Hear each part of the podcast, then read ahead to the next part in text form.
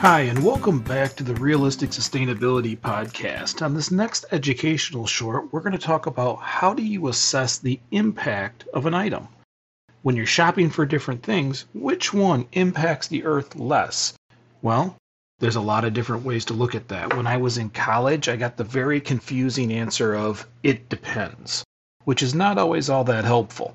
But it is still true. How do you grade it? Do you grade it on the amount of waste that is left over?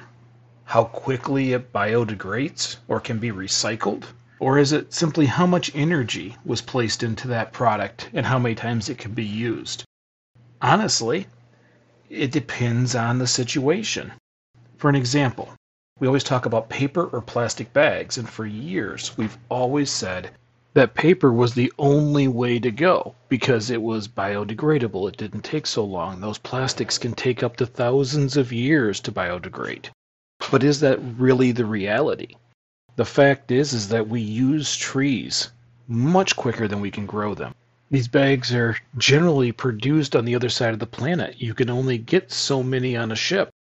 So if you take the amount of energy it takes to make these bags and divide it by how many bags it, you get when you ship them across the world, you get a lot more plastic bags. Then there's other things like reusability and, and things of that nature. So what you find out is that there's a lot more factors other than waste. Where uh, for, for years and years and years we've only talked about what goes in a landfill. But everything takes energy. So, for an example, I tend to use embodied energy. How much energy an item has all the way from the very beginning to the very end. The fact is is that if we can reduce the amount of energy something takes, we dramatically reduce its carbon footprint. So, for an example, if I have an apple from China or an apple from Michigan, where I live, that apple could be a little more expensive, but it didn't have to come from the other side of the planet. This tends to lead to regional purchases. And with embodied energy, the more times you use something, let's say a grocery sack, the more times you use it, let's say you use it to bring groceries home, then you use it to take your lunch to work. And then once you're there, you put it in the trash can as a trash can liner. You can now divide that by three, the amount of energy it took divided by three, because you got three uses. You didn't buy something to take your lunch back and forth with, you used something you already had. And you also didn't buy trash can liners because you just used the bag. So reusability is also another key aspect to reducing your carbon footprint. A lot of times you'll hear me talk about my coffee mug, my aluminum coffee mug that is uh, used constantly. Well, aluminum is one of those materials that is recyclable and one of the few materials that uses less energy to recycle than it does to create new virgin aluminum. But if I bought that cup and only used it for a year, I would have used a tremendous amount of energy in comparison. So I want to make sure that whatever decisions and choices I make end up in a net positive. Increase my positive footprint by using less. Depending on the situation, I've learned that using the embodied energy works really well. Because if I choose things that are more local, I'm going to reduce the amount of travel, warehousing, and other things. If I if I go by embodied energy, I want to use it more often.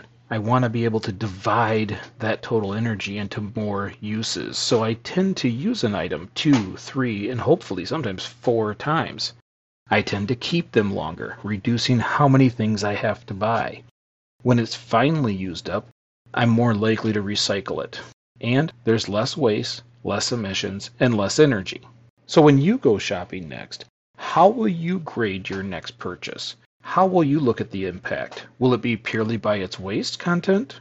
If it's recyclable? Or are you looking at the whole picture, embodied energy, which I think we're going to talk about next week? Let us know. Give send me a comment. If you think it's right or wrong, tell me because the more comments we get, the better. I hope you've enjoyed this episode. And I know the conversation of paper or plastic is always controversial. But the more we talk about it, the more we learn, and the better we get at having a sustainable future. Thank you for listening. I greatly appreciate it. And if you liked this podcast, forward to a friend, post it on Facebook. The more exposure we get, the better. And if you can, leave a comment because that helps people find us on the podcast platforms.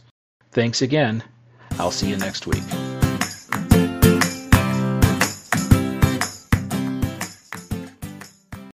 When you need mealtime inspiration, it's worth shopping Kroger, where you'll find over 30,000 mouth-watering choices that excite your inner foodie. And no matter what tasty choice you make, you'll enjoy our everyday low prices, plus extra ways to save, like digital coupons worth over $600 each week. You can also save up to $1 off per gallon at the pump with fuel points. More savings and more inspiring flavors make shopping Kroger worth it every time. Kroger, fresh for everyone. Fuel restrictions apply. Feeling overwhelmed by climate change? Looking for sustainable and ethical brands to support? Then Ethyk is perfect for you. Ethyk is a simple browser extension that helps you find sustainable and ethical brands online. Learn more at ethyk.org E T H Y K.org.